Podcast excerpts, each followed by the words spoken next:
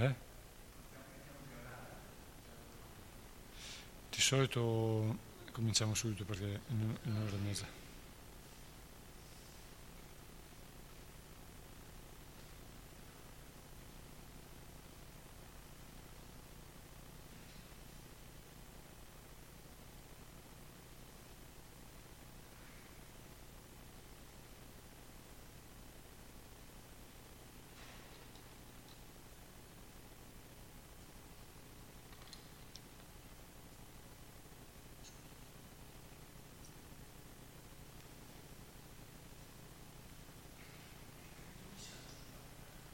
Dodicesimo.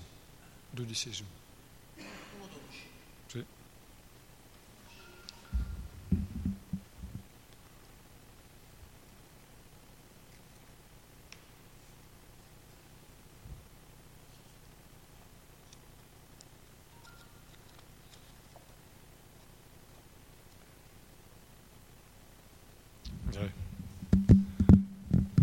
Benvenuti a tutti i devoti qui presenti e ai devoti che ascolteranno o che stanno ascoltando tramite la radio. Facciamo l'invocazione. Om Namo Bhagavate Vasudevaya.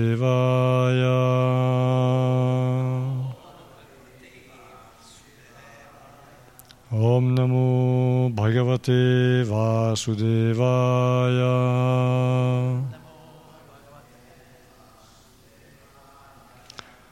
Om Namo Bhagavate Vasudevaya.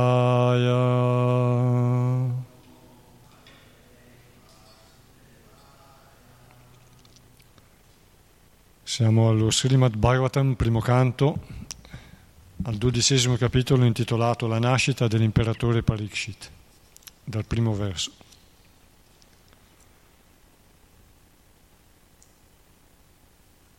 Il saggio Saunaka dice, disse, il temibile e invincibile Brahmastra, lanciato da Shvatama, distrusse il grembo di Uttara, ma il futuro imperatore Parikshit, che vi aveva preso nascita, fu salvato dal Signore Supremo. Come nacque dal grembo di Uttara l'illustre imperatore Parikshit, il grande devoto dall'intelligenza eccezionale, come morì e quale fu il suo destino dopo aver lasciato il corpo. È desiderio di noi tutti ascoltare con rispetto la storia di Maharaj Parikshit, a cui Sukadeva Goswami trasmise la conoscenza trascendentale. Ti preghiamo, parlaci di lui. Sri Sutta Goswami disse. L'imperatore Yudhishthira libero da ogni ambizione personale e da ogni cupidigia, perché in ogni istante della sua vita serviva ai piedi di loto del Signore Sri Krishna, vegliò come un padre sulla prosperità di tutti coloro che videro la luce sotto il suo regno. Le glorie di Maharaj Yudhishthira, le glorie delle sue ricchezze dei suoi sacrifici con cui egli si preparava un destino migliore, della sua regina, dei suoi potenti fratelli, delle sue vaste terre, della sua sovranità sul pianeta e della sua fama, raggiunsero perfino i pianeti celesti. O Brahmana, così favolosa era l'opulenza del re che tutti gli abitanti dei pianeti celesti la desideravano ma come un affamato può essere soddisfatto solo da un pasto sostanzioso, così lui, assorto nel servizio di devozione al Signore, poteva essere soddisfatto solo da questo servizio. O figlio di Brigu, Saunaka, quando Maharaj Parishit, il grande guerriero, si trovava ancora nel grembo di sua madre Uttara, e soffriva per le brucianti radiazioni del Brahmastra lanciato da Ashvatthama, vide qualcuno venire verso di lui. Era il Signore Supremo. Ricco di quattro braccia, con ornamenti d'oro massiccio alle orecchie e gli occhi insanguinati dal furore, il Signore descrisse intorno a sé dei cerchi, facendo roteare la sua mazza, come una stella filante.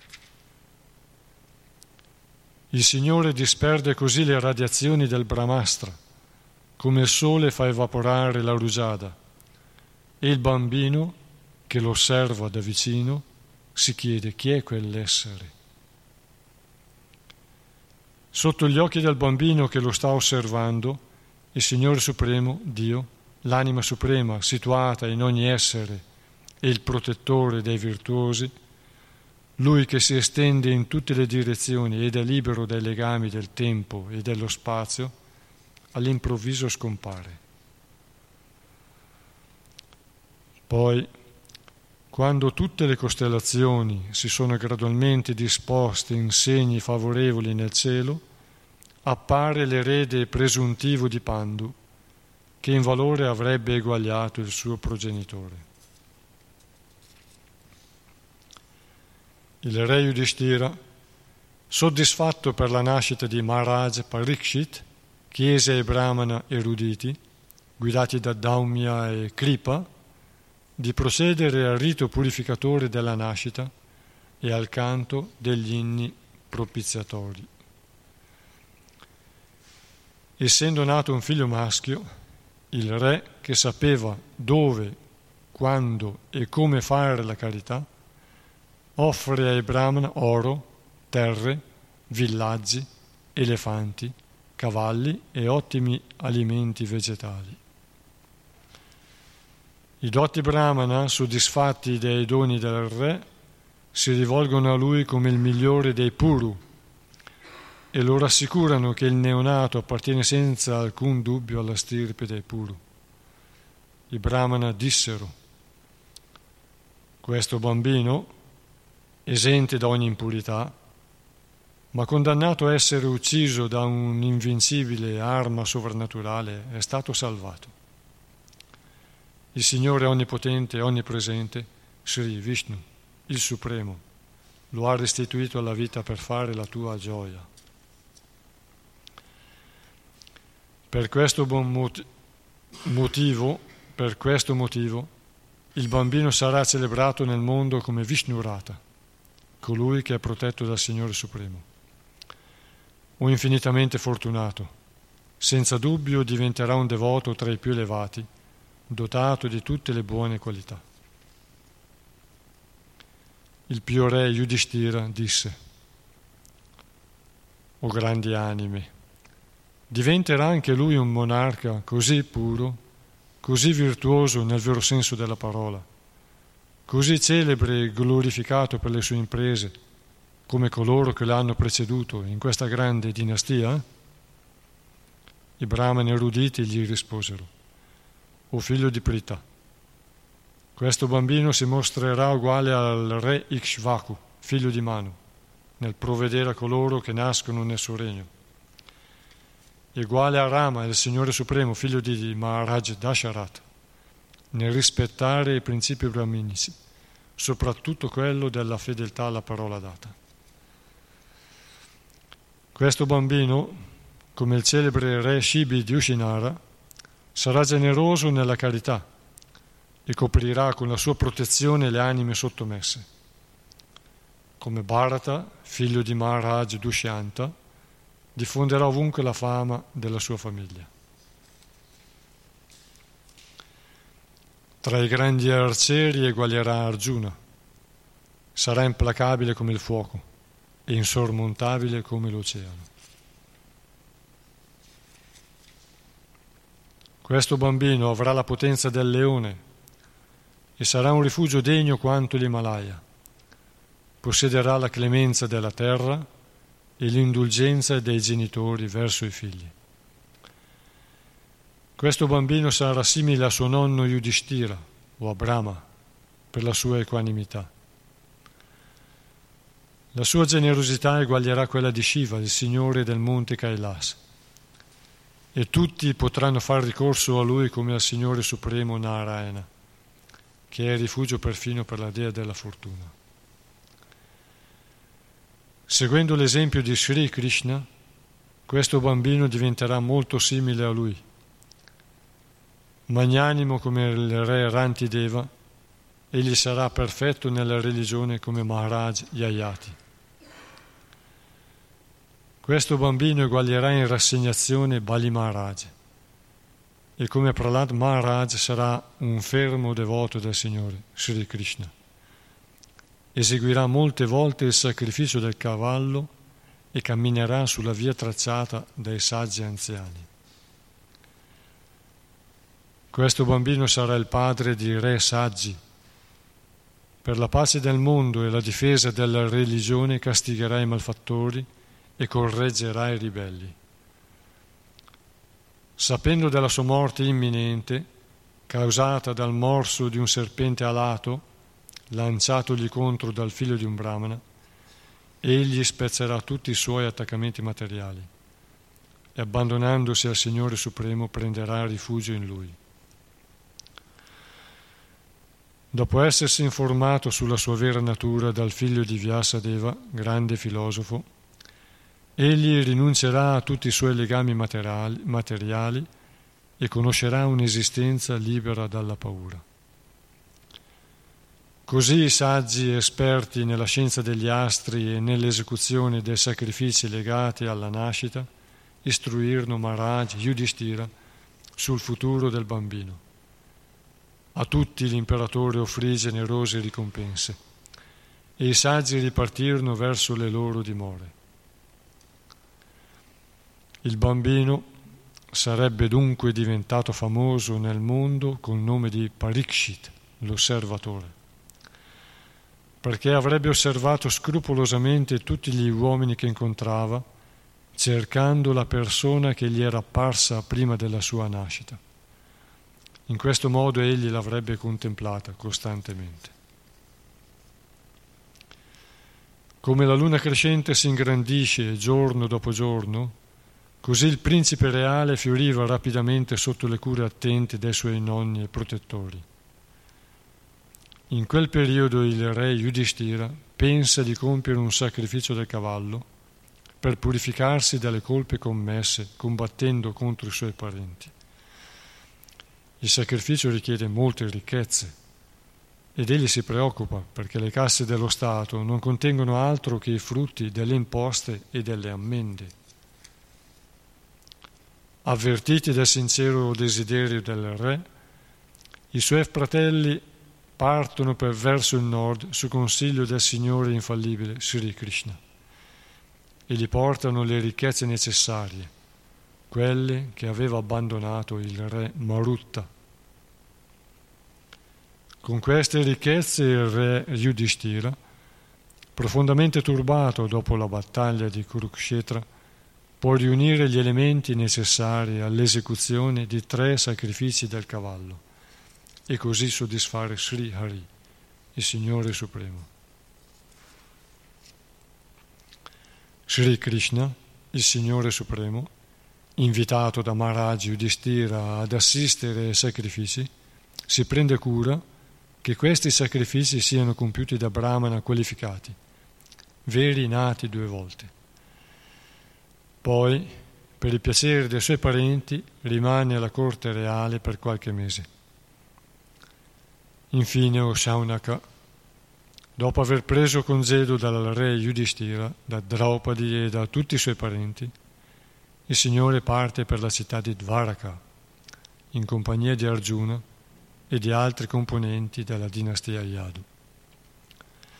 Così terminano gli insegnamenti di Bhaktivedanta sul dodicesimo capitolo del primo canto dello Srimad Bhagavatam intitolato La nascita dell'imperatore Parikshit.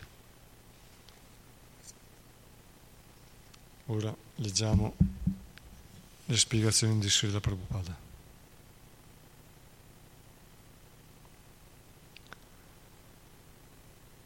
Verso secondo, spiegazione Prabhupada.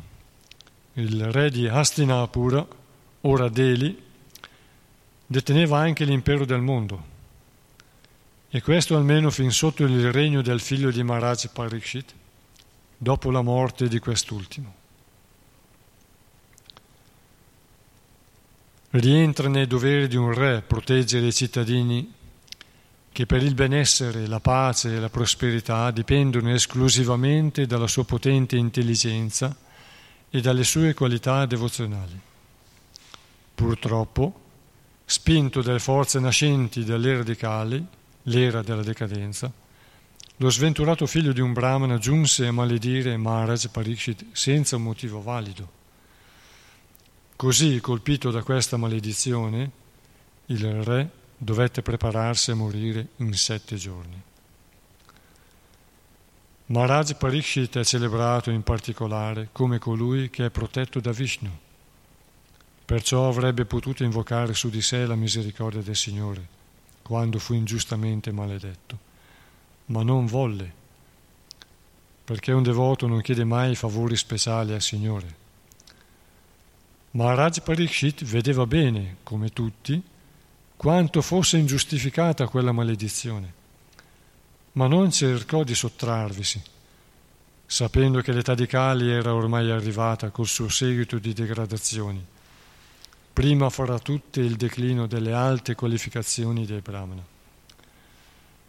Egli non volle contrastare il corso del tempo, ma preferì prepararsi adeguatamente e con serenità a incontrare la morte. Come conclusione del suo felice destino, gli vennero dati sette giorni di tempo per prepararsi alla morte, ed egli saggiamente li trascorse in compagnia di Sukadeva Goswami, il grande santo e devoto del Signore.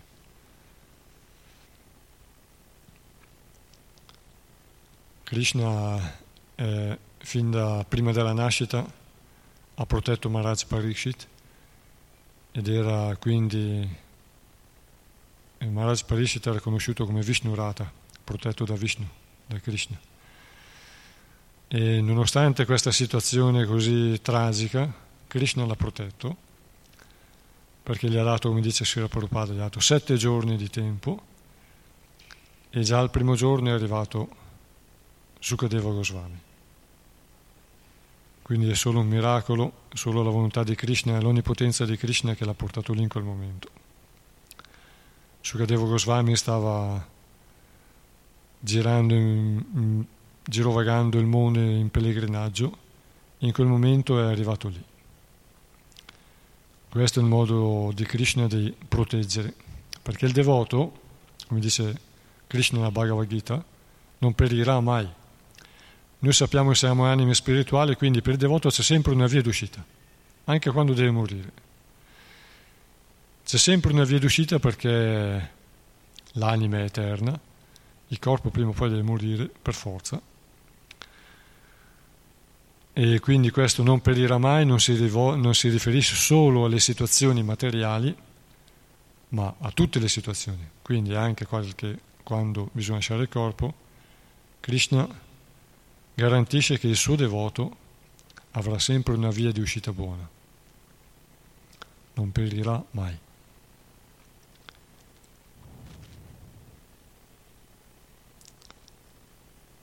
Verso terzo, spiegazione.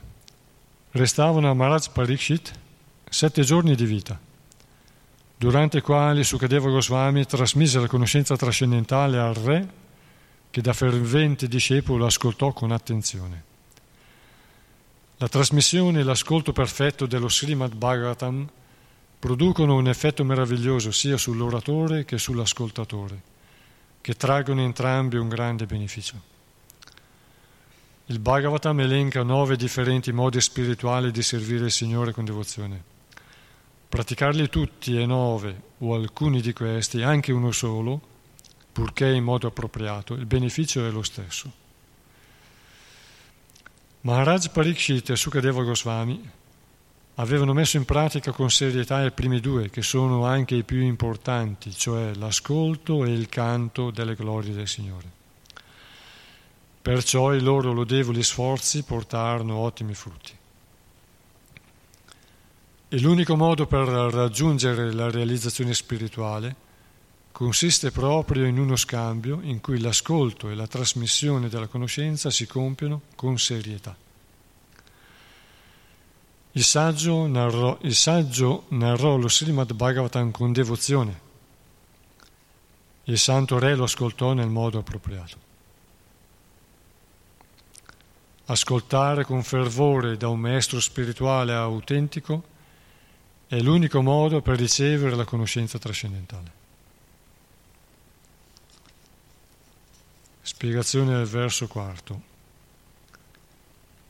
Soffermiamoci a questo proposito sul termine praja usato nel verso. Nel suo significato etimologico sta a designare ogni essere che è nato. Le numerose specie viventi che popolano la terra, dagli esseri acquatici fino agli esseri umani più perfetti, possono tutti essere raggruppati sotto il nome di praja, cittadini. E Brahma, il creatore dell'universo in cui viviamo, è chiamato giustamente Prajapati, in quanto antenato di tutti coloro che nascono nell'universo. Il termine Praja ha un significato molto più ampio di quello a cui è stato ridotto attualmente.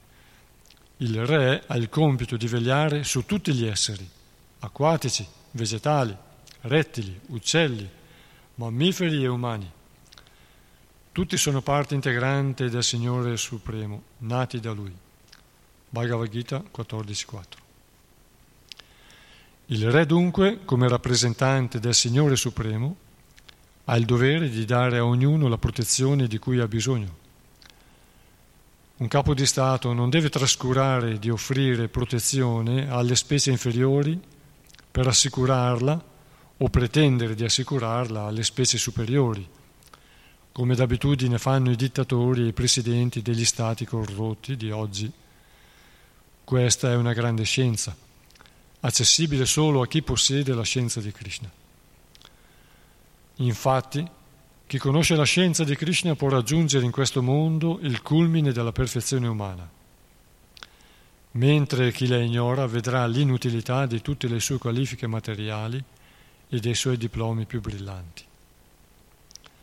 Un re come Maharaj Yudhishthira, personificazione stessa della virtù, desiderava che tutti gli esseri posti sotto la sua tutela, e in particolare gli uomini, che hanno una coscienza più sviluppata, diventassero devoti del Signore, in modo che ognuno fosse libero dall'esistenza materiale e da tutte le sue futilità. Il suo motto era il bene assoluto di tutti ed egli personificazione stessa della virtù, certamente sapeva che cos'è il vero bene assoluto.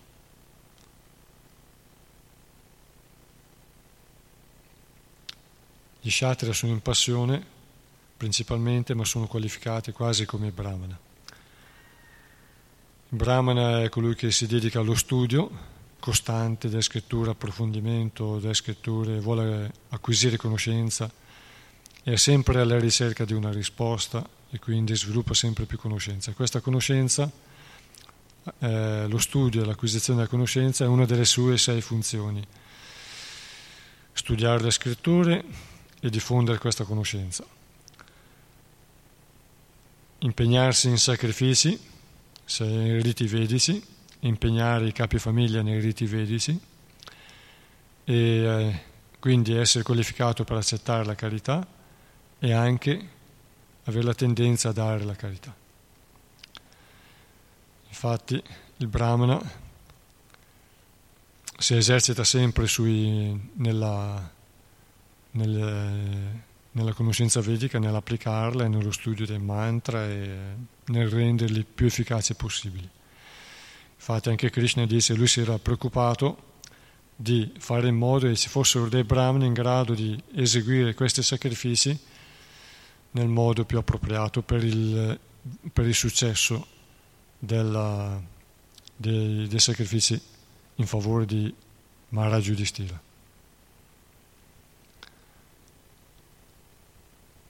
Poi par, eh, Prabhupada qui avanti parlerà di quali sono le differenze tra i vari brahmana. E quindi lo kshatriya anche ha una grande intelligenza conoscenza grossolana, materiale e anche sottile. È quasi qualificato come il Brahmana, ma non ha la costanza, essendo, essendo sotto l'influenza della passione, spinto dall'influenza della passione, non ha la costanza per dedicarsi allo studio come il Brahmana. anche, lui, anche lo Shatra è interessato allo sviluppo della conoscenza, però ha bisogno del Brahmana che ha veramente approfondito lo studio delle scritture e quindi ha acquisito molte informazioni sulla, sulla natura materiale, grossolana e sottile, e quindi anche quella spirituale, oltre a quella sottile. E il Brahman è colui che dà le, le informazioni e le istruzioni al re, lo guida, e il re è colui che ha tendenza invece a intervenire e il suo unico pensiero, la sua preoccupazione è quella di organizzare lo Stato, di provvedere e proteggere tutti gli esseri e garantire che tutte le cose funzionino nella società. Verso quinto. Spiegazione di Prabhupada. Soffermiamoci a considerare il termine loca. Esistono numerosi loca o pianeti superiori sparsi nel mondo materiale e in quello spirituale. Le attività che svolgiamo in questa esistenza, spiega la Bhagavad Gita 9.25, ci permetteranno di raggiungere uno di, che, di questi pianeti dopo la morte. Ma nessuno può entrarvi di forza senza avere la qualificazione richiesta. Occorre piuttosto qualificarsi con i sacrifici e il servizio se si vuole essere ammessi in questi pianeti felici. Colui che vive la propria vita nel peccato può solo aspettarsi di cadere nelle forme di vita animale, dove soffrirà più che mai per le angosce dell'esistenza materiale, come conferma la Bhagavad Gita 16-19 ma i sacrifici di Maharaj Yudhishthira erano così esemplari e così alte erano le sue virtù che perfino gli abitanti dei sistemi planetari superiori erano pronti ad accoglierlo tra di loro come uno di loro.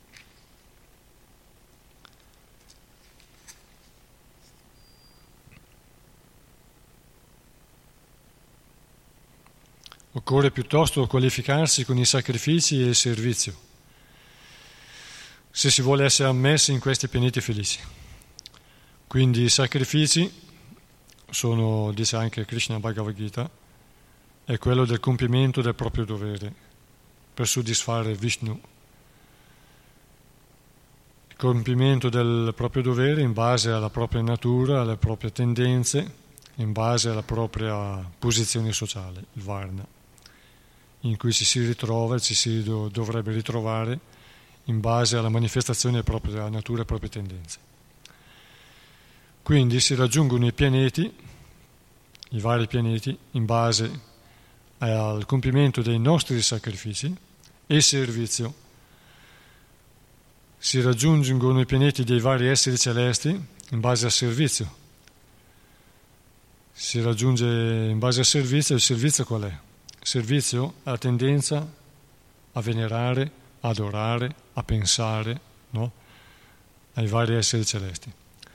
Chi pensa a Gesù Cristo e, e serve ciò che è collegato a Gesù Cristo, la Chiesa, i, i fratelli, i confratelli e così via, in quel modo serve Gesù, in quel modo entra nel mondo di Gesù. Chi serve Buddha uguale, chi serve le altre manifestazioni divine uguali e chi serve Krishna raggiunge, si qualifica per essere messo nel suo regno. E come diceva prima, ci sono nove modi di servire il Signore e anche uno solo, compiuto nel modo appropriato, può permettere di raggiungere perfezione della vita. Per quanto riguarda Krishna è quella di riallacciare la nostra relazione con Lui e quindi di situarsi nel suo regno dopo la, di essere situati grazie a Lui, alla sua grazia, nel suo regno dopo la, l'abbandono del corpo.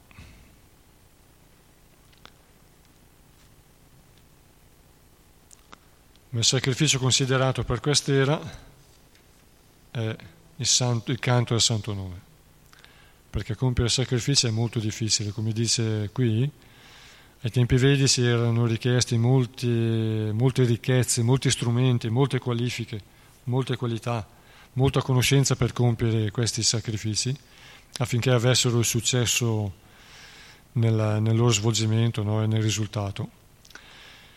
E in queste ere è molto difficile riuscire a mettere insieme questi, tutti questi ingredienti e per la grazia di Sri Chaitanya Mahaprabhu di Sri Prabhupada ci ha trasmesso attraverso la successione dei maestri eh, questi insegnamenti, sappiamo che il sacrificio per quest'era è il canto del santo nome di Krishna.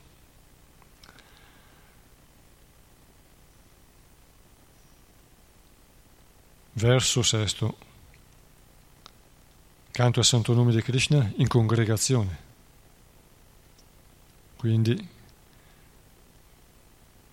riunirsi in gruppi, uno canta, gli altri ascoltano e ripetono. Il canto congregazionale, Harinama Sankirtana, il, il sacrificio consigliato e richiesto per quest'era, per liberare l'animo. Verso sesto. Le fonti di soddisfazione per l'essere individuale sono due. Quando è immerso nella materia, l'essere ricerca la soddisfazione del piacere dei sensi. Quando è libero dal gioco della natura materiale, l'essere è soddisfatto soltanto nel servizio d'amore offerto al Signore.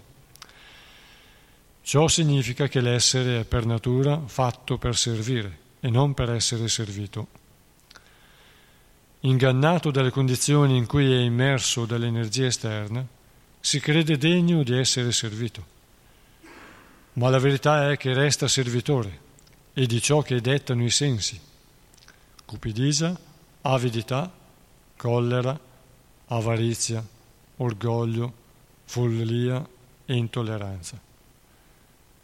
Ma quando ritrova la ragione, comprendendo attraverso la conoscenza spirituale di non essere sovrano dell'universo materiale, bensì il servitore dei propri sensi, allora l'essere implora il Signore di impegnarlo al suo servizio e trova così la libertà dall'illusione dei falsi piaceri materiali, la vera felicità. Maharaj Yudhishthira era una di queste anime liberate. Perciò il vasto regno la virtuosa sposa, i fratelli ubbidienti, i sudditi felici e la prosperità del mondo non erano la fonte del suo piacere. Un pur devoto ottiene naturalmente tutti questi benefici senza neppure desiderarli. Il verso paragona l'imperatore a un uomo affamato, il quale non sarà soddisfatto da nient'altro che da un buon pasto. Così Maharaj Yudhishthira traeva la sua soddisfazione solo dal servizio di devozione al Signore. L'universo materiale è pieno di esseri affamati, ma ciò di cui hanno fame non è un buon cibo, né un tetto che li protegga, o mezzi di difesa, o piaceri sensuali. Tutti sentono il bisogno di vivere in un'atmosfera spirituale. Solo l'ignoranza porta a credere che l'insoddisfazione del mondo derivi dalla mancanza di cibo, di alloggi confortevoli, di mezzi difensivi efficaci o di oggetti di piacere. Questa è pure illusione, perché in realtà è di soddisfazione spirituale che l'essere ha fame, quando crede di avere fame di piaceri materiali ma i dirigenti attuali sono troppo sciocchi per accorgersi che anche i più ricchi rimangono affamati. Di che cosa hanno fame? Di quale mancanza soffrono? Di cibo spirituale, di rifugio spirituale, di difesa spirituale e di soddisfazione spirituale dei sensi, cose che si ottengono tutte dall'essere spirituale supremo, Sri Krishna. Così colui che viene a contatto col Signore non trova più attrazione per il cibo, per il rifugio, per i mezzi di difesa e il piacere sensuale illusorio dell'universo materiale.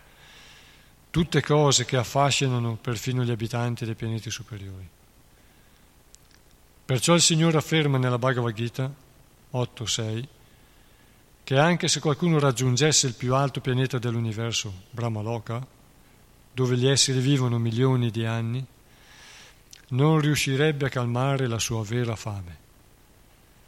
L'essere può soddisfare la sua fame solo quando si stabilisce nell'immortalità che si ottiene nel mondo spirituale, molto al di là di Brahmaloka, e a contatto con Mukunda, colui che accorda ai suoi devoti il piacere sublime della liberazione.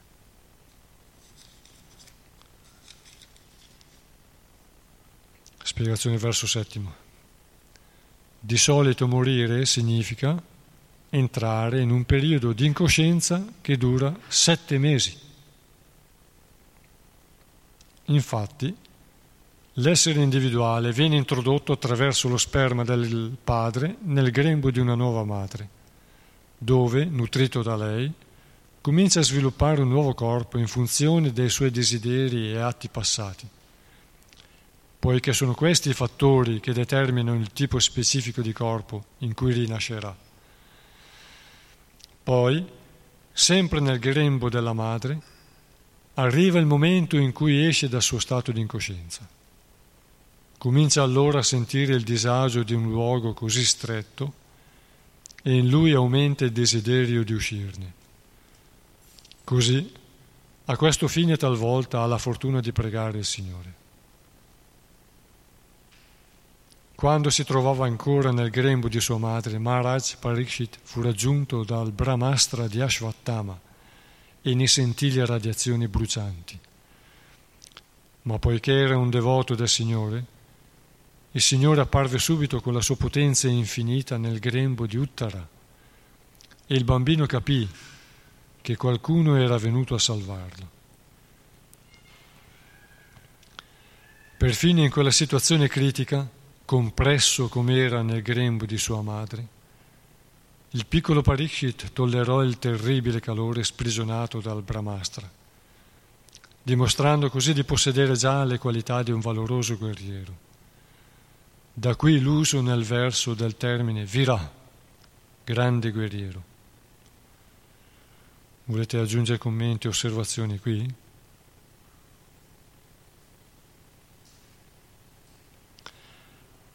Quindi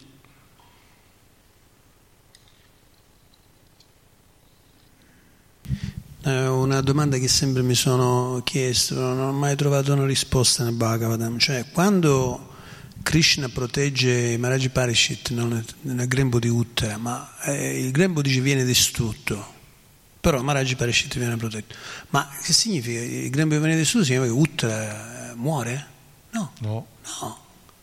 Cioè, non muore Uttara, continua a vivere poi dopo. Tant'è vero che poi continua a parlare con Krishna dopo il Brahmastra, giusto? Vero? Prima, infatti mi ricordo prima, ma dopo non mi ricordo più. Per C'è cui... una spiegazione? Ci possono trovare spiegazioni? Si possono trovare dopo, sì. sì. Allora...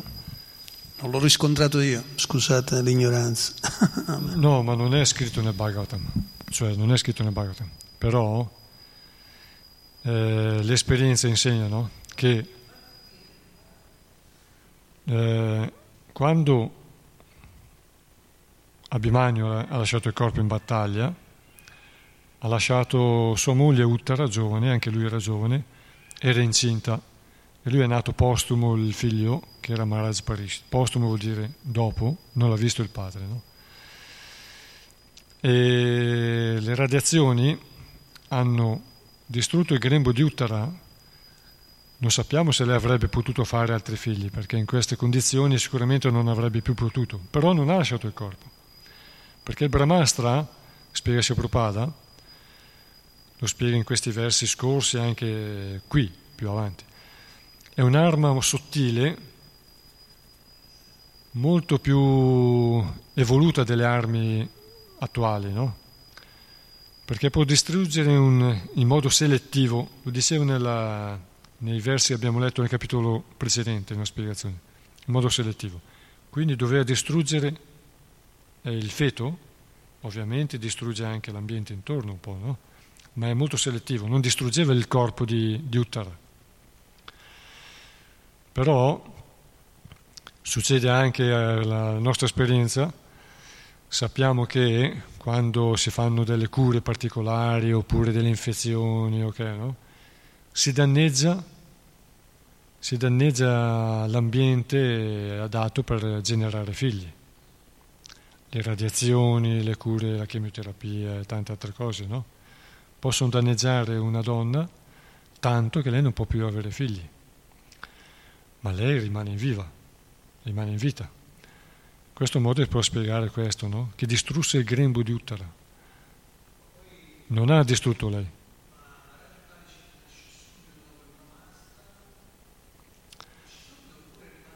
Lui aveva già qualche mese, no, rimane ancora nel grembo.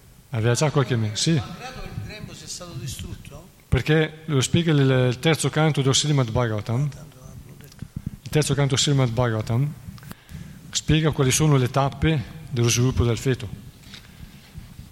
E già al terzo mese, adesso non ricordo esattamente, lo vedremo, lo si può andare a verificare, già al terzo mese tutti gli organi sono presenti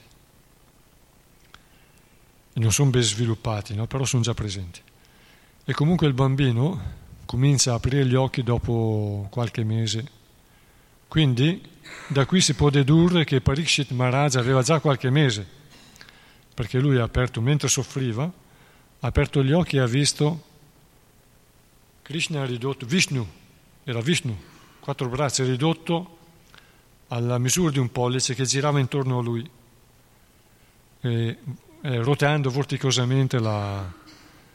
Ovviamente ridotto alla misura di un pollice, come si dice che il Paramatma ha la misura di una spanna, di un palmo, per ogni essere vivente, per l'uomo la misura di una spanna, il palmo. Ovviamente per un elefante non ha la misura di un palmo umano, ma la misura dato lui. E la formica non può essere grande, è una misura trascendentale. E anche Krishna non ha girato all'interno del, del sacco amniotico, no? Cioè ha girato all'interno del sacco, ma non ha, era già stretto, no? Ma è una misura trascendentale. E il bambino ha potuto vederlo girare intorno. Krishna non faceva le curve, ha girato intorno. Quindi è una misura trascendentale, è, una, è, una, è sempre la sua posizione trascendentale che è inconcepibile, sempre inconcepibile, come quando si parlava della, della dimensione di Dvaraka con 16.108 Krishna. Però Krishna va via uno e torna uno, come parlavamo nella, nella lettura mercoledì scorso. E quindi aveva già qualche mese perché l'ha visto, no? Quindi è rimasto ancora qualche mese nel grembo materno e ha continuato a svilupparsi.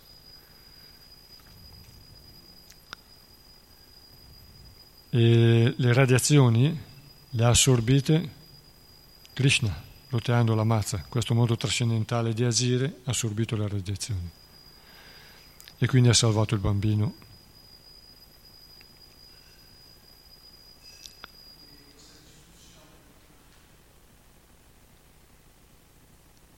Quindi questa distruzione del grembo di Uttere non è una distruzione diciamo, tremenda, cioè è un piccolo danno che poi non, non, sappiamo quali sono le dimensioni del danno, però non state, diciamo, non è stato un danno così forte da creare problemi al resto del corpo. Insomma, una... Certe volte a, a, delle donne che hanno avuto delle, delle malattie, no?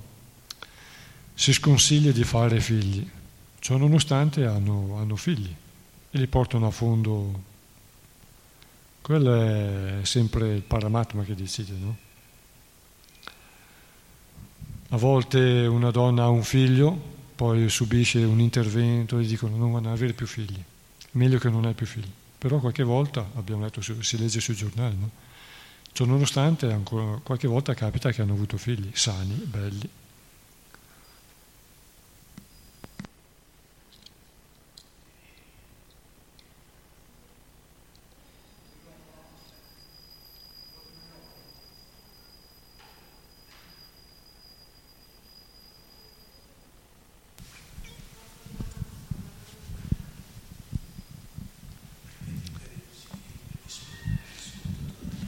Riguardo all'arma al Brahmasta, sembra che è un'arma nucleare.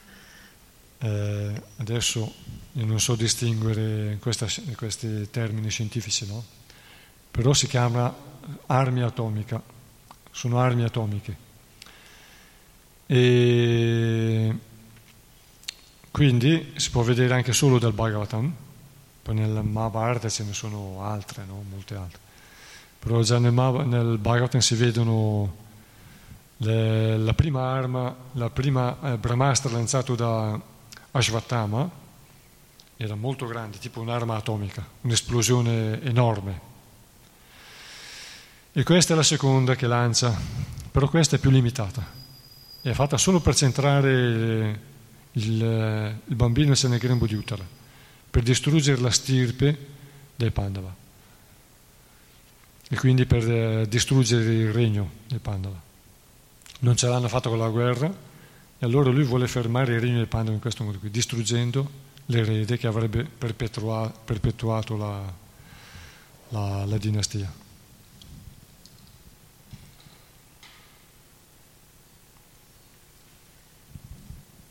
Eh, verso ottavo, infatti dice il testo, ridotto alle dimensioni di, po- di un pollice, il Signore era sempre trascendentale. Il suo viso, il suo meraviglioso corpo scuro, invincibile era rivestito di un giallo sfolgorante e la sua testa era coronata da un casco d'oro scintillante. Ecco ciò che vide il bambino. Il verso dopo dice, ricco di quattro braccia, con ornamenti d'oro massiccio alle orecchie e gli occhi insanguinati dal furore, il Signore descrisse intorno a sé dei cerchi, facendo roteare la sua mazza come una stella filante. Spiegazione Prabhupada. Verso 9. La Brahma Samhita 5.35 spiega che il Signore Supremo, Govinda, nella forma di una delle sue emanazioni plenarie, il Paramatma o l'anima suprema, entra nell'universo materiale e vi si manifesta, non solo nel cuore di ogni essere, ma anche nel cuore di ogni atomo della materia. Grazie dunque alla sua potenza inconcepibile, il Signore è presente ovunque. Fu così che penetrò nel grembo di Uttara per salvare Maharaj Parikshit, il suo carissimo devoto. Infatti nella Bhagavad Gita 9.31 il Signore ha promesso che i suoi devoti non conosceranno mai la sconfitta. Nessuno può uccidere un devoto, perché egli gode della protezione del Signore come nessuno può salvare un essere se il Signore ha sentenziato la sua morte. Il Signore, nella sua onnipotenza, dispone a suo piacere della vita e della morte. Così egli apparve davanti al suo devoto Maharaj Parikshit nonostante la sua condizione inopportuna, in una forma perfettamente adatta alla sua visione. Il Signore può diventare più grande di migliaia di universi riuniti o più piccolo di un atomo. E nella sua infinita misericordia egli si rende manifesto in una forma percettibile alla visione degli esseri condizionati, così limitati. Ma rimane sempre l'illimitato, inaccessibile per le nostre misure o i nostri calcoli. L'immensità e la piccolezza che egli può raggiungere ci sono inconcepibili, ma in qualsiasi circostanza rimane l'Onnipotente. Non c'è quindi differenza tra il Vishnu dalle dimensioni di un pollice apparso nelle grembo di Uttara e il Narayana di Vaikuntha Dhamma, il regno di Dio, in tutta la pienezza della sua forma per ricevere il servizio di tutti quei suoi devoti che non potrebbero avvicinarlo altrimenti, egli assume la forma dell'arcia vigraha, la murti che si adora nel Tempio. Il Signore rimane inconcepibile per i sensi materiali, ma la misericordia dell'arcia vigraha, manifestata mediante gli elementi di questo mondo, permette ai devoti che vivono qua giù di avvicinarlo facilmente. Questa forma del Signore, pur essendo destinata a essere percepita dai devoti ancora sotto l'influenza dell'energia materiale, è completamente spirituale e non deve essere mai considerata materia. La distinzione tra materia e spirito non esiste per il Signore, mentre questa differenza è notevole per gli esseri condizionati. E come il Signore, e come per il Signore tutto è pura esistenza spirituale, così è anche per il suo puro devoto, intimamente legato a Lui. Verso 11. L'essere che il piccolo Parikshit stava osservando non era un essere comune limitato dal tempo e dallo spazio. Questa è la profonda differenza che separa il Signore dagli esseri condizionati. Il verso descrive il Signore come l'essere supremo, che al contrario di tutti gli altri esseri trascende i limiti del tempo e dello spazio. Sebbene l'essere individuale sia uno col Signore sul piano qualitativo, esiste un'enorme differenza tra l'anima suprema e l'anima infinitesimale sul piano quantitativo. La Bhagavad Gita li descrive entrambi come onnipresenti, Yena Sarvamidam Tatam, ma con la differenza che l'essere infinitesimale esercita la sua onnipresenza nel limitato campo del proprio corpo, mentre l'essere supremo la esercita in tutti i tempi e in tutti i luoghi. Inoltre, l'onnipresenza interiore propria dell'essere individuale non può, superare, non può superare la sua sfera per esercitare un'influenza sugli altri esseri, mentre l'anima suprema, Dio, ha l'infinito potere di estendere la sua influenza in tutti i luoghi, in tutti i tempi e su tutti gli esseri viventi. La sua onnipresenza non è limitata né dal tempo né dallo spazio. Perciò egli, il Signore Supremo, non ebbe alcuna difficoltà ad apparire in persona nel grembo materno in cui si trovava il piccolo Parikshit.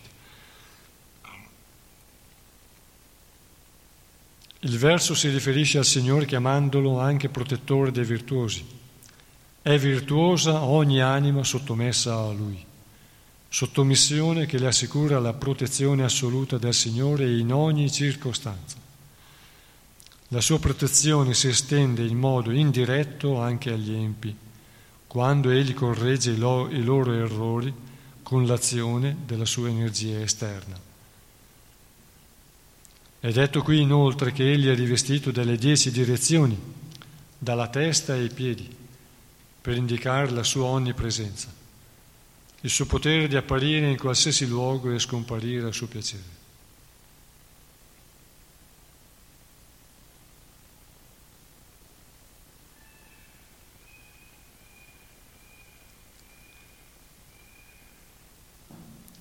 La sua scomparsa dalla vista del piccolo Parikshit, non indica che egli fosse venuto da qualche altro luogo per apparirgli davanti.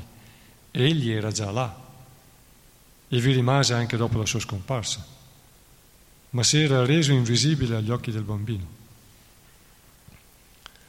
L'involucro materiale che copre il cielo irradiante è come il grembo di madre natura dove tutti gli esseri condizionati vengono introdotti dal loro Padre comune, il Signore. Egli è presente ovunque, anche nel grembo di Madre Durga, la dea della fortezza materiale, dove coloro che ne sono degni possono vederli. Spiegazione del verso dodicesimo. I calcoli astrologici con cui si determinano le influenze stellari che agiscono su un essere secondo il momento e il luogo della sua nascita non sono supposizioni, ma costituiscono una scienza esatta, come conferma qui lo Srimad Bhagavatam. Volevo chiedere a voi devoti, cosa significa eh, che non è limitato dal tempo, che non è limitato dallo spazio, lo sappiamo può essere più piccolo del più piccolo e più grande del più grande. Quindi qui dice era già nel grembo, perché è in ogni atomo, e solo che poi si è reso visibile nella dimensione da lui voluta, poi è scomparso e è, reso, è, è tornato a essere invisibile.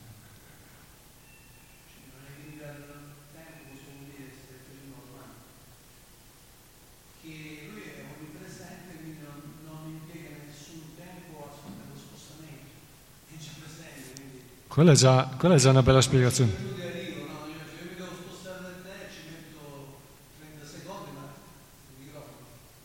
Sì, è bello quello che hai detto. È bello quello che hai detto. È scientifico spirituale. Perciò ehm, no, non essere limitati dal tempo nel caso di Krishna vuol dire che è, secondo la mia realizzazione, che lui è sempre presente in, in, da qualsiasi parte no, e quindi lui non, non si sposta, quindi non, non, non intercorre tempo. Dici, eh, noi, noi se dobbiamo andare da qualche parte diciamo fra, fra cinque minuti arrivo, insomma, magari al telefono, dove sei? Immensa, arrivo fra due minuti, ma sempre ci vuole un po' di tempo per andare. Quello è lo spazio, quello, quello è lo spazio. Questo è lo spazio, non è limitato. No, per percorrere anche... spazio ci vuole tempo, perché anche il tempo è fatto di atomi e percorrono uno spazio, no? Hmm. Lo spazio è eterno. Ma limitato dal tempo, oltre a quella prima cosa che hai detto, si potrebbe dire qualche altra cosa? Limitato dal tempo. Dal tempo che quando passa il tempo non subisce, ad esempio, l'invecchiamento, già questa cosa qui per dire non è condizionato dal tempo, non è limitato. E anche non è limitato passato, che... presente e futuro. Come? Non è limitato dal tempo non è limitato dal tempo che ha le sue manifestazioni in passato, presente e futuro. Il presente sta diventando passato. Ah, è sempre presente lui. È sempre presente, perché il mondo spirituale là il tempo è sempre presente, no? Non c'è passato. Quindi, quindi, il tempo passa, ma per Krishna non passa. Eh, la sua natura trascendentale assoluta è quello che non è soggetto al tempo. E poi se vediamo anche quando lui era a, a Dvaraka, nella narrazione dei suoi passatempi, quando è incontrato da Narda Muni, che va a visitarlo, si vede che Krishna, in un certo ambiente, in un certo palazzo, il marito di una certa regina, in quell'ambiente di quel palazzo o come marito di quella regina, sta compiendo un'attività che ad esempio può essere al mattino. Poi Narda Muni va a incontrarlo in un altro palazzo, quindi marito di un'altra regina, e lì sta compiendo attività in un altro periodo della giornata. Quindi non, anche questo è una, per la nostra mente piccola, può darci un'idea di cos'è, di, un, di qualche altro aspetto della sua illimitatezza, no? Fa pensare a questo. Eh. Quindi tu hai detto un bel punto, è quello lì, che lui è presente in ogni atomo, quindi non è limitato dal tempo per apparire o per agire, può agire in qualsiasi istante perché è presente in ogni atomo, è già lì. Un altro è quello che non è soggetto al tempo, lo scorrere del tempo, un altro è quello che non è soggetto quindi neanche al passato, presente e futuro, no? non, è, non è limitato da queste condizioni del tempo, anzi lui può agire anche nel futuro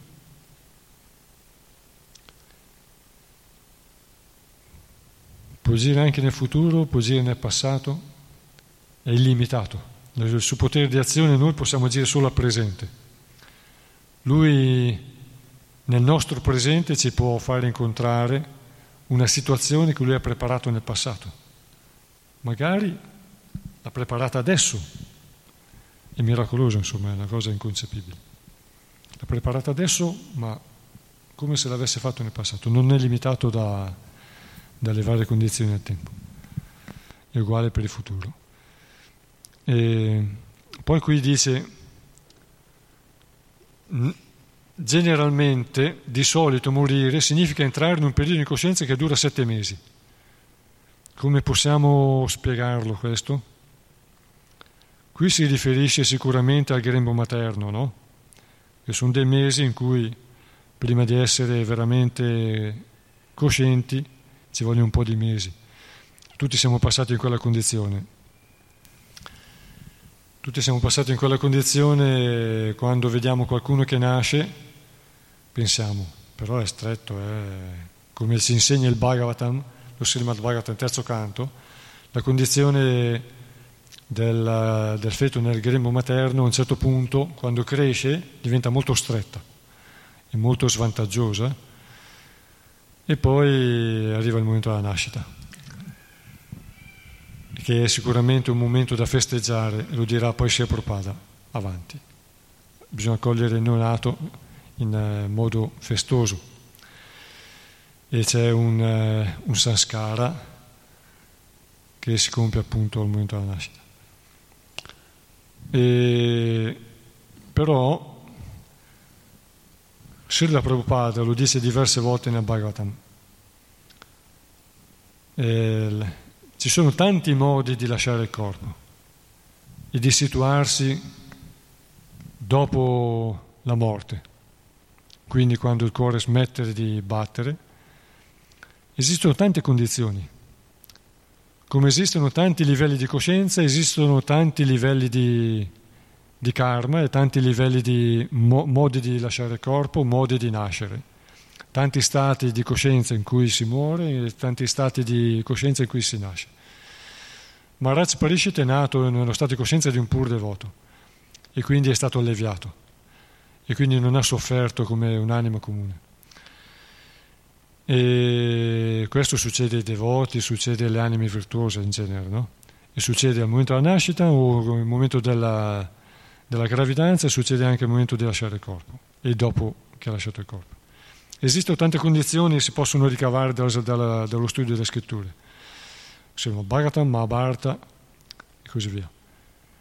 Dai discorsi di Rama e così via. Ognuno lascia il corpo in un modo diverso si dice che già sappiamo esistono tre modi di lasciare il corpo, no? impassione, virtù e ignoranza. Dice la Bhagavad Gita, chi lascia il corpo nella virtù raggiunge il mondo degli esseri celesti. Chi lascia il corpo in passione rinasce tra gli esseri umani, che non vuol dire per forza solo sulla terra, tra gli esseri pianeti dove esistono gli esseri umani. Chi lascia il corpo in ignoranza deve accettare poi la rinascita in un corpo poco cosciente, una forma inferiore a quella umana.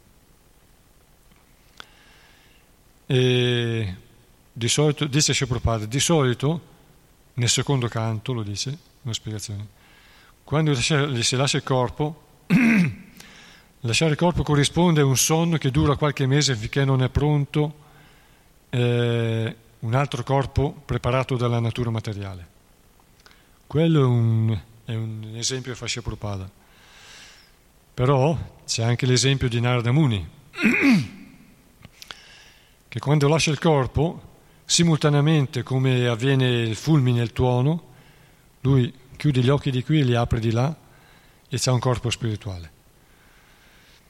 Poi ci sono i preta, i preta sono i cadaveri, cadaveri sono degli spettri, cioè quando si lascia il corpo, c'è Janamejaya, tante storie, quando si lascia il corpo, certe volte l'anima ha paura di uscire dal corpo e non abbandona il corpo subito. E a volte, eh, questo ci insegna la cultura vedica, si, riti- si eh, ritira nel, car- nel cranio Innanzitutto quando si lascia il corpo, a volte è come cadere in un sonno profondo, di incoscienza totale. Perché i sensi smettono di agire, la coscienza si ritira nel cuore, dove è la sua sede, e l'anima resta lì. A volte si rimane, per, que- per questo che, grazie all'eredità della cultura vedica, eh, alcune tradizioni religiose eh, vegliavano il, il, il, morto, vegliavano la, colui che aveva il dipartito per tre giorni, accendevano candele intorno per proteggerlo dalle entità sottili che cercano di nutrirsi e di aggredire, di fare male.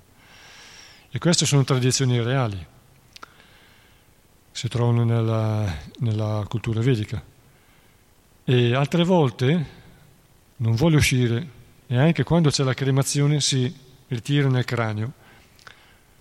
E infatti, nelle tradizioni, nella, durante le cremazioni, di solito, l'hanno fatto anche altri devoti, anche Vrindavana, quando, dopo, quando la cremazione è già a un buon punto, si toglie il cranio dalla, dalla pira con dei legni perché scottano, e con delle mazze lo rompono, in modo che si aiuta l'anima a lasciare il corpo. Cioè se eventualmente l'anima si fosse ritirata nel cranio, perché la mente, quando si lascia il corpo, come quando si sogna, la mente non è sotto il controllo dell'intelligenza e quindi è molto emotiva la mente, pensare, sentire e volere, e può fare degli scherzi. E quindi la preparazione che si è avuta durante la vita e la grazia di Krishna e del maestro spirituale è quella che ci aiuta. Quindi l'evoluzione che si è avuta nella vita è quel tesoro che ci aiuterà poi a fare il volo. E quindi, per evitare che l'anima si ritiri nel cranio, rompono il cranio in modo che con la cremazione si libera anche di, quel, di quell'involucro. E le civiltà antiche, i popoli antichi, conservano la credenza che anche gli animali, anche lo spirito degli, degli animali, si conserva nei crani. Non è sicuro che tutti sono lì, però c'è questa conoscenza eh, consapevolezza che nei crani si, conserva, si può conservare lo spirito dell'essere, della persona. È come un rifugio per lui. Ovviamente lo stato sottile, no? Ma questo diciamo nelle cremazioni con le pire, con la legna, col fuoco così, con la legna, ma nelle cremazioni, cremazioni moderne il cranio viene disintegrato, mi sembra, no? Sì, sì, infatti. No? infatti. Non c'è, non, sì. non, Ovviamente il fumo della legna è un'altra cosa, il fumo del, Lì il cranio gasolio una, non riesce comunque. a essere di, disintegrato. Sì. Mentre, Perché e, vedo un'altra cosa, per, per, diverse tradizioni si consiglia di vegliare il morto con le preghiere, anche di notte, no? con, per tre giorni. Perché l'anima, la mente, gradualmente si distacca. Non è che succede a tutti così. Quella è una condizione gener- eh, comune, molto comune, ma non è succede a tutti così. A volte si entra subito nell'altro mondo, si entra subito nel, in altri mondi. Oppure morti violente, uno si trova subito fuori dal corpo e vede il corpo lì. No? Può succedere poi che rimane attaccato, che rientra, tenta di rientrare. Le storie sono tante, i casi sono tantissimi, come la varietà del karma fra misto di, dei Traguna, così le, le, storie sono tante, sono casi personali. Ogni persona ha, un, ha una condizione di karma diversa dall'altro, no? Quindi si lascia il corpo in certi periodi astrali, in certi momenti della giornata, durante la giornata sono i vari svolgimenti della, delle, delle, ore in virtù, passione, ignoranza, virtù, passione, ignoranza, tutto il giorno. E questo influenza la mente, il corpo e tutta, tutta la natura materiale. E quindi si veglia per tre giorni, ma nella cultura vedica si consiglia, per chi lascia il corpo di notte, di fare la cremazione prima che nasca il giorno, in genere. Se c'è tempo, no? Insomma, bisogna... Uno può, nascere, uno può lasciare il corpo alla fine della notte, quindi c'è... È difficile. Però per dire, si consiglia di cremare chi lascia il corpo entro la notte, chi lascia il corpo di giorno entro il giorno. Questo può sembrare un po' crudele certe volte, no? Ma in realtà è un aiuto perché appunto il corpo materiale può essere in un certo caso una prigione per l'anima e quindi può causare un grande disagio. E invece la cremazione lo libera, lo costringe a liberarsi certe volte, ma lo libera. In questo modo si prepara già a prendere altri, altri corpi. A volte l'essere rimane attaccato al corpo, quando il corpo diventa inutile, rimane attaccato al luogo dove ha vissuto e così via. Quindi la misericordia è un atto caritatevole, quello del, del rito funebre, che ha fatto secondo un certo, un certo rito, un certo modo. Il Garuda Purana ne spiega alcuni modi, no? ne spiega un modo, poi altri, esistono sicuramente altre scritture. Ramachandra ne conoscerà. Verso undicesimo. L'essere che il piccolo Parishit stava osservando non era un essere comune limitato dal tempo e dallo spazio. Questa è la profonda differenza che separa il Signore dagli esseri condizionati.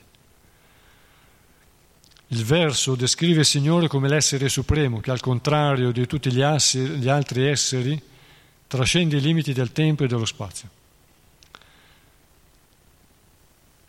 No, questo ho già letto, scusate. È detto qui inoltre che egli è rivestito delle dieci direzioni, dalla testa ai piedi, per indicare la sua onnipresenza, il suo potere di apparire in qualsiasi luogo e scomparire a suo piacere. La sua scomparsa dalla vista del piccolo Parikshit non indica che egli fosse venuto da qualche altro luogo per apparirgli davanti. Egli era già là e vi rimase anche dopo la sua scomparsa, ma si era reso invisibile agli occhi del bambino. Verso dodicesimo eravamo qui. I calcoli astrologici con cui si determinano le influenze stellari che agiscono su un essere secondo il momento e il luogo della sua nascita non sono supposizioni, ma costituiscono una scienza esatta come conferma qui lo Srimad Bhagavatam. Ogni essere di questo mondo subisce l'influenza delle leggi della natura ad ogni istante della sua esistenza, proprio come il cittadino obbedisce alle leggi che regolano lo Stato. Gli obblighi a cui ci costringono le leggi dello Stato ci sono immediatamente percettibili, mentre le leggi della natura materiale, molto più sottili, sfuggono alla nostra percezione diretta. Come spiega la Bhagavad Gita 3.9, ogni azione compiuta nel corso della nostra esistenza produce una conseguenza a cui siamo legati. Soltanto coloro che agiscono per la soddisfazione di Yagya o Vishnu sono liberi dalle catene del karma. Le nostre azioni sono giudicate da autorità superiori che decidono in nome del Signore e che ci accordano un corpo particolare in accordo a queste azioni. Le leggi della natura sono così penetranti che ogni parte del nostro corpo è influenzata da un particolare astro Ogni corpo o campo d'azione che riceviamo ci spetta per un determinato tempo di carcerazione sotto condizioni astrali ben precise.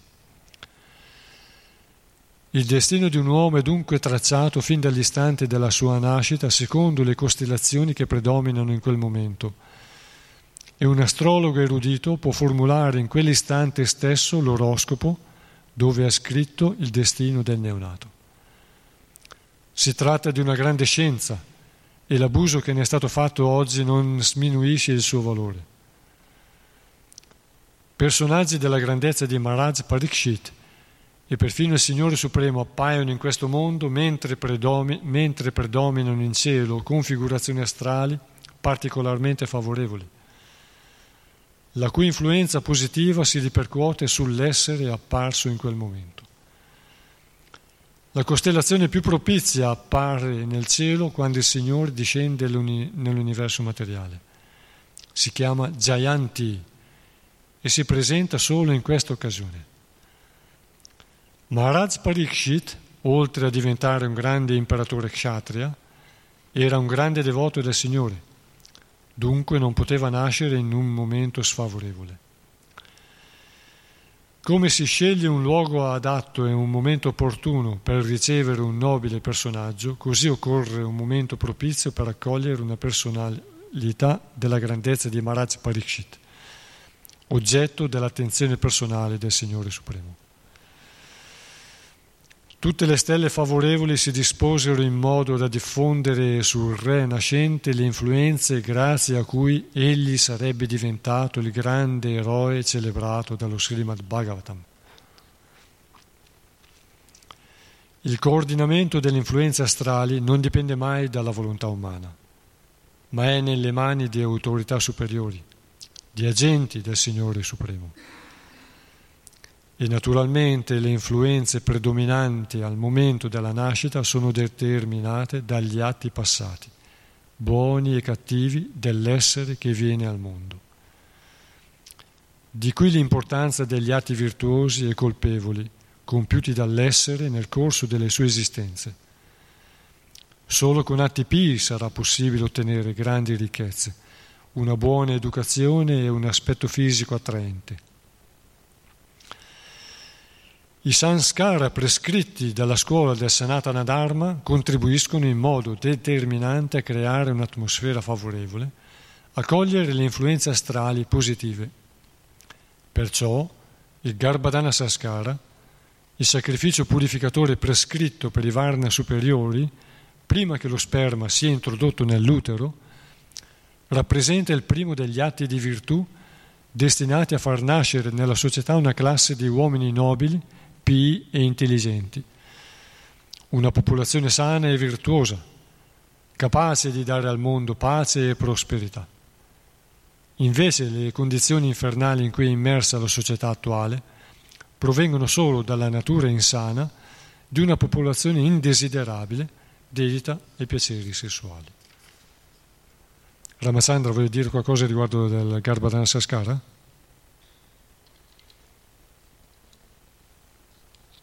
Ramachandra, vuoi dire qualcosa riguardo del Garbhadana Saskara?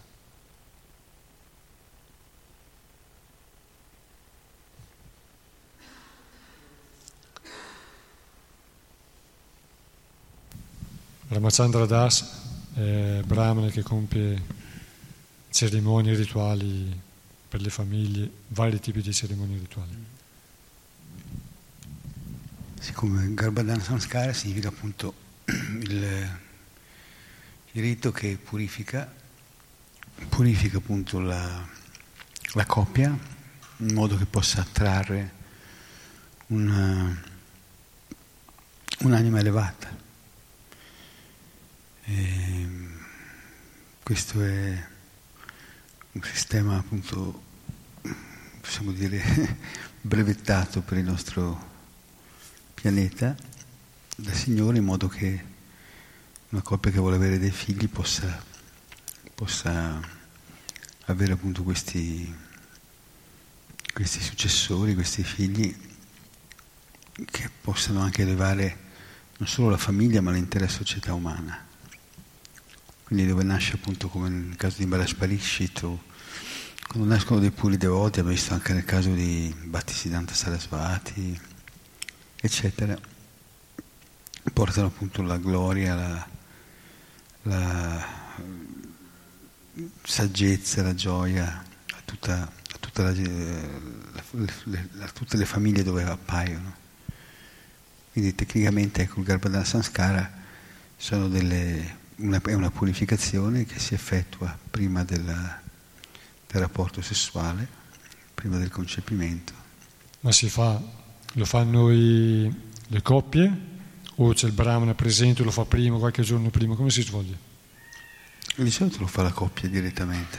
Prabhupada diceva cantare, cantare 50 giri e quindi poi studiare, leggere insieme, fare le attività in modo di purificare la coscienza e di attrarre un'anima, un'anima speciale. Sì, poi nel Veda magari è resa più, è più completa, più elaborata questa cosa, ma Prabhupada era abbastanza pratico, abbastanza sintetico, diceva se cantate il santo nome tutte le pratiche tutte sono già comprese. Grazie. Verso tredicesimo. La società ha bisogno di una classe di brahmana qualificati e intelligenti esperti nell'esecuzione dei sacrifici purificatori previsti dal sistema del Varnashrama Dharma. Senza questi sacrifici è impossibile generare una discendenza nobile. Così nelle radicali tutti i popoli della terra si sono degradati al livello dei Sudra, o ancora più in basso per aver trascurato queste vie di purificazione. E poi esistono anche vari modi di concepire, no? in virtù, passione e ignoranza. Ovviamente in virtù attrae anime in virtù, in passione attrae anime in passione, in ignoranza attrae anime in ignoranza. Quindi il, eh, canto del Santo Nome, lo studio, le scritture, quindi l'ispirazione, purificazione della mente prima del concepimento della coppia, serve appunto ad arrivare almeno a virtù, no? E anche chi non segue queste pratiche, ovviamente esistono persone in virtù, anche se non conoscono il Garbhadana Saskara, possono generare figli in virtù. E persone in passione non possono fare a meno di generare figli, però in base al loro karma può darsi in quella condizione, in quel momento si trovano in virtù. Se hanno il, il karma buono per avere dei figli buoni, possono trovarsi in virtù.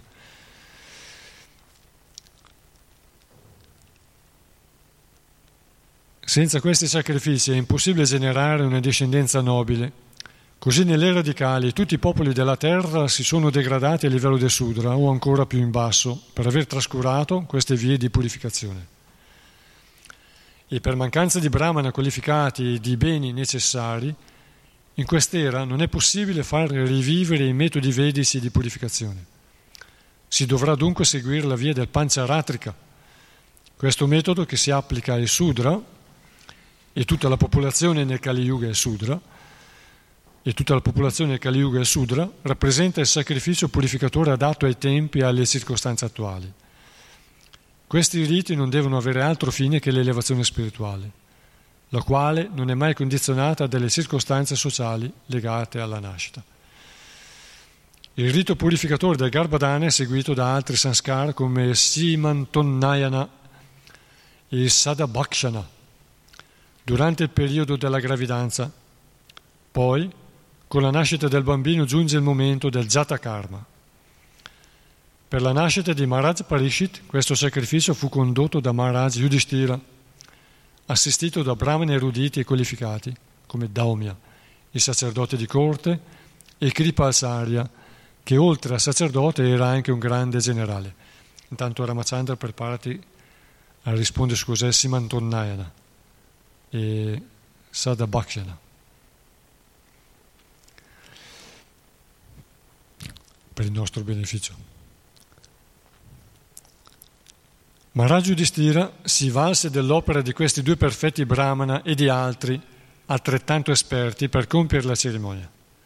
I sanskara o riti purificatori non sono semplici formalità o manifestazioni a carattere sociale, ma servono un fine pratico e possono essere attuati con successo solo da brahmani esperti come Daumya e Kripa. Nelle radicali tali brahmana non sono soltanto rari, ma addirittura inesistenti. Perciò i Goswami preferiscono per l'elevazione spirituale in quest'era di decadenza la forma purificatoria del Pancharatrika. Kripacharya Kripacharya, figlio del grande rishi Sharadvan, Nacque nella famiglia di Gautama in circostanze definite accidentali. Un giorno il grande Rishi, Sharadvan, incontrò Janapadi, una famosa cortisana nel, del Regno Celeste, e ciò gli provocò un'emissione di sperma, che dividendosi in due dette immediatamente nascita a due gemelli, un maschio e una femmina. Il bambino sarà in seguito conosciuto come Kripa, la bambina come Kripi Maharaj Shantanu, mentre cacciava nella giungla, li trovò, li prese con sé e attraverso il metodo purificatore richiesto li elevò a livello brahminico. Kripacharya diventò in seguito un grande generale come Dronacharya, che sposò sua sorella. Prese parte alla battaglia di Kurukshetra al fianco di Duryodhana e partecipò all'uccisione di Abhimanyu, padre di Maharaj Parikshit senza tuttavia perdere mai la stima della famiglia dei Pandava, grazie alle sue elevate qualità brahminiche che lo eguagliavano a Dronacharya stesso. Quando i Pandava vinti al gioco da Duryodhana furono mandati in esilio nella foresta, Dhritarashtra li affidò alle, bat- alle, alle cure di Kripacharya perché fosse il loro consigliere durante l'esilio. Dopo la battaglia di Kurukshetra, Kripacharya tornò a essere uno dei componenti del Consiglio Reale e fu allora che l'imperatore Yudhishthira lo invitò a recitare gli inni vedici propiziatori e rendere così fruttuosa la cerimonia della nascita di Maharaj Pariksit. Infine, quando lasciò il suo palazzo per raggiungere l'Himalaya, Maharaj Yudhishthira affidò Maharaj Parikshit alle cure di Kripacharya e partì così col cuore tranquillo. I grandi dirigenti, i re e gli imperatori dei tempi vedici agivano sempre secondo le direttive di brahmani eruditi come Kripacharya, trovando così la chiave per far fronte nel modo migliore alle loro responsabilità politiche. Ramachandra, puoi dire qualcosa riguardo dei Garbadana Saskara? Sono dieci, vero? Nella vita di un uomo. Sì, allora sì, il Garbodana è quello per il concepimento, per purificare la coscienza degli, dei, della coppia. E, poi il Simantonayana, quello che, che, è stato citato qui, Simanta sarebbe la, la partitura dei capelli, la scriminatura dei capelli, no? e si effettua con un... praticamente si fa sempre un fuoco sacro, si, si invita e con un aculeo di porcospino, di, di istrice, si, si, dividono i capelli. Il marito, il marito divide i capelli, si divide i capelli della sposa, della, della moglie. E questo, siccome si, gli aculei del porcospino sono delle antenne cosmiche che gli attirano l'energia cosmica, come, usa, come, scusa? Sono antenne cosmiche. Antenne, antenne cosmiche. Che attirano l'energia cosmica, appunto, vengono usate per fare questo rituale e per garantire la protezione del, del, del grembo, sì, della gravidanza. La protezione della madre e del bimbo. Si fa nell'ultimo trimestre, no? Si fa nell'ultimo trimestre, sì. Poi ce n'è un'altra invece che si fa per avere un figlio maschio, che si fa nel primo trimestre, perché è detto che prima, fino, la... fino al, prima del terzo mese il sesso del bambino non è ancora determinato.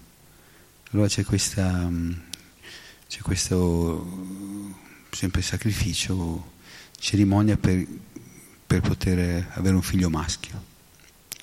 E poi ce ne sono vari altri. Questo Jata Karma non, non ce l'ho presente con questa. Jata Karma è quando nasce. Il, ah, okay, allora. il calcolo astrologico. Ah, Giato karma quando nasce vuol dire il taglio del cordone ombelicale. Giato, ecco, ho detto che il, il, padre deve tagliare il cordone ombelicale e, e deve, fin da appena nato, deve dare una mistura di, eh, con dell'oro, con della polvere d'oro per cui il bambino diventerà molto molto intelligente, molto brillante nel senso mm, con livello di, di coscienza, di, di intelligenza. E, e, poi ci sono tutte le altre, tipo quella primi, del nome, in cui viene dato il nome al bambino, quella, quella, i primi grani, i primi grani, poi mundana, quella con cui si, si rasa per la prima volta la testa del bambino e poi, e poi c'è la prima volta che, eh, che quando, ecco, per la scuola Vidyaramba sarebbe quella che prepara il bambino alla, al, all'accesso alla scuola, alla sua istruzione e, e così via. Poi c'è, sappiamo, l'iniziazione Upanayana del maestro spirituale e poi c'è il matrimonio. E l'ultima cerimonia è quella dell'antiesti, che sarebbe la cerimonia funebre, quando si fa la cremazione del corpo e vengono, le ceneri poi vengono, vengono affidate ai fiumi sacri, eccetera. Sono dieci comunque in tutto le... E nel Simon Tonnayana viene anche dato ogni tipo di cibo buono alla donna, no? Sì. E, e infatti questo vuole, vuole anche ricordare e far presente che la donna, specialmente negli ultimi mesi, sente crescere il desiderio di cibo, no? di certi cibi. E è raccomandato che bisogna darglielo, e anche questo dei, dei capelli, è anche di, è raccomandato di essere gentili con lei, no?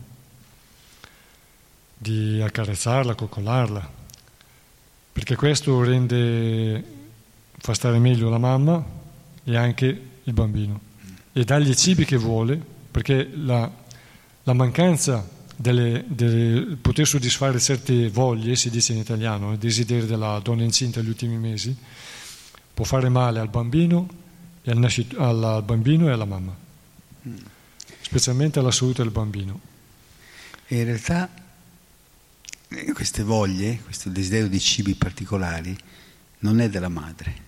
È del bambino. È il bambino nel Sì. grembo che ha, ha questo tipo di, di desideri e quindi, e quindi soddisfacendo, soddisfacendo la madre si soddisfa anche il bambino. Lo, lo diceva proprio riguardo a Madre Yashoda, che quando Madre Yashoda era incinta di Krishna, in effetti aveva appunto i pastori, il marito provvedevano a dargli questi cibi che in realtà erano i cibi preferiti di Krishna. Quindi lei con la scusa che del- della, della mamma che, che desidera certi cibi, in realtà Sì, però la donna se non gli dai, non pensa che è del bambino, fa chilometri No, per beh. prenderli, eh, quei, quei- quei cibi. Sente proprio lei stessa il bisogno. Ovviamente, è, come dici tu, è del bambino. E un consiglio per i, per i dell'Ayurveda, allora, è conosciuto anche nella medicina occidentale, quella delle erbe, è di dare alle puerpere, no? ma va bene per tutti, per i vegetariani, per i vegani, per tutti, per il sistema nervoso, perché specialmente le donne dopo che hanno partorito hanno un calo del sistema nervoso, no? perché molti sali minerali sono andati via no? con la gravidanza per nutrire il cervello del bambino, quindi possono risentirne loro, al loro cervello. È quello di usare regolarmente il fieno greco. Il fieno greco è conosciuto anche nella medicina eh, erboristica, è uno che riequilibra il sistema nervoso. E quindi per l'intelligenza, per il sistema nervoso, l'equilibrio del sistema nervoso, è importante usare il fieno greco regolarmente. Nel riso, nei cereali, nei legumi, nelle minestre. Ne basta meno di un cucchiaio, no? almeno ogni due o tre giorni. Bisognerebbe usarlo regolarmente tutti. È importante, specialmente le donne che hanno partorito o che sono in gravidanza, per la salute nervosa del bambino e la propria. Tante volte la cronaca nera eh, riferisce di donne che, che ammazzano il bambino no? o si suicidano perché hanno il crollo del sistema nervoso. E invece il fieno greco è uno che riabilita molto velocemente e una volta veniva dato alle donne che avevano partorito, specialmente. Eh, verso 15.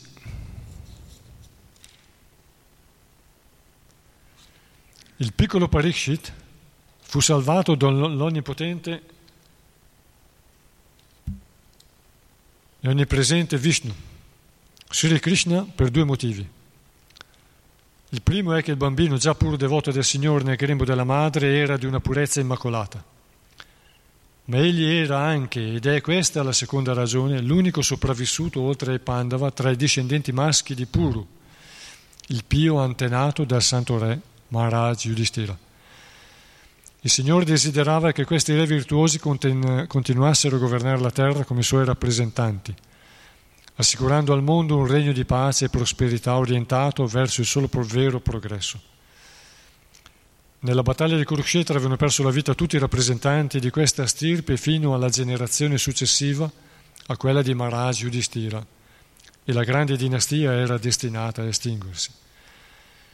Il solo capace di generare una discendenza era Maharaj Parikshit, figlio di Abhimanyu.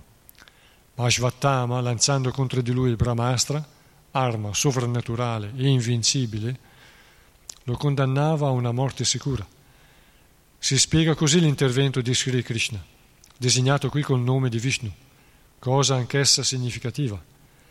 Infatti è nella sua forma di Vishnu che Krishna, il Signore originale, svolge il suo ruolo di sostegno e di distruttore. Sri Vishnu è un'emanazione plenaria di Krishna ed è sempre attraverso questo aspetto della sua persona che il Signore manifesta la sua onnipresenza. Il piccolo Parishit viene qui descritto come esente da ogni contaminazione perché è un puro devoto del Signore. L'apparizione sulla terra di queste anime liberate ha un solo scopo, portare a compimento la missione del Signore. E il desiderio del Signore è quello di vedere che tutte le anime condizionate, disperse nella creazione materiale, ritrovino il loro posto accanto a Lui, nella loro dimora originale. Perciò egli viene in loro aiuto, dando loro scritture trascendentali come i Veda, inviando grandi santi e saggi e il suo rappresentante, il maestro spirituale. I testi sacri, i grandi santi e il maestro spirituale brillano di una purezza assoluta, su cui le influenze materiali non possono gettare neppure la minima ombra. E se accade che un materialista folle cerchi di eliminarli, allora la protezione del Signore si estende su di loro. Sebbene nulla in questo mondo potesse far deviare Brahmastra dal suo obiettivo, il Signore Onnipotente, presente ovunque, all'interno e all'esterno di ogni cosa, poté neutralizzare l'arma lanciata da Svattama contro il piccolo Parikshit per salvare il suo, piccolo, il suo servitore sincero, discendente di un altro suo puro devoto, Maharaj Yudhishthira, verso cui il Signore, nella sua misericordia incondizionata, si sentiva sempre in obbligo. Bene, ci fermiamo qui con la lettura e lo studio Srimad Bhagavatam, continueremo la prossima settimana. Granta Raj Srimad Bhagavatam Ki Srila Prabhupada Ki Om Parangurave Namah.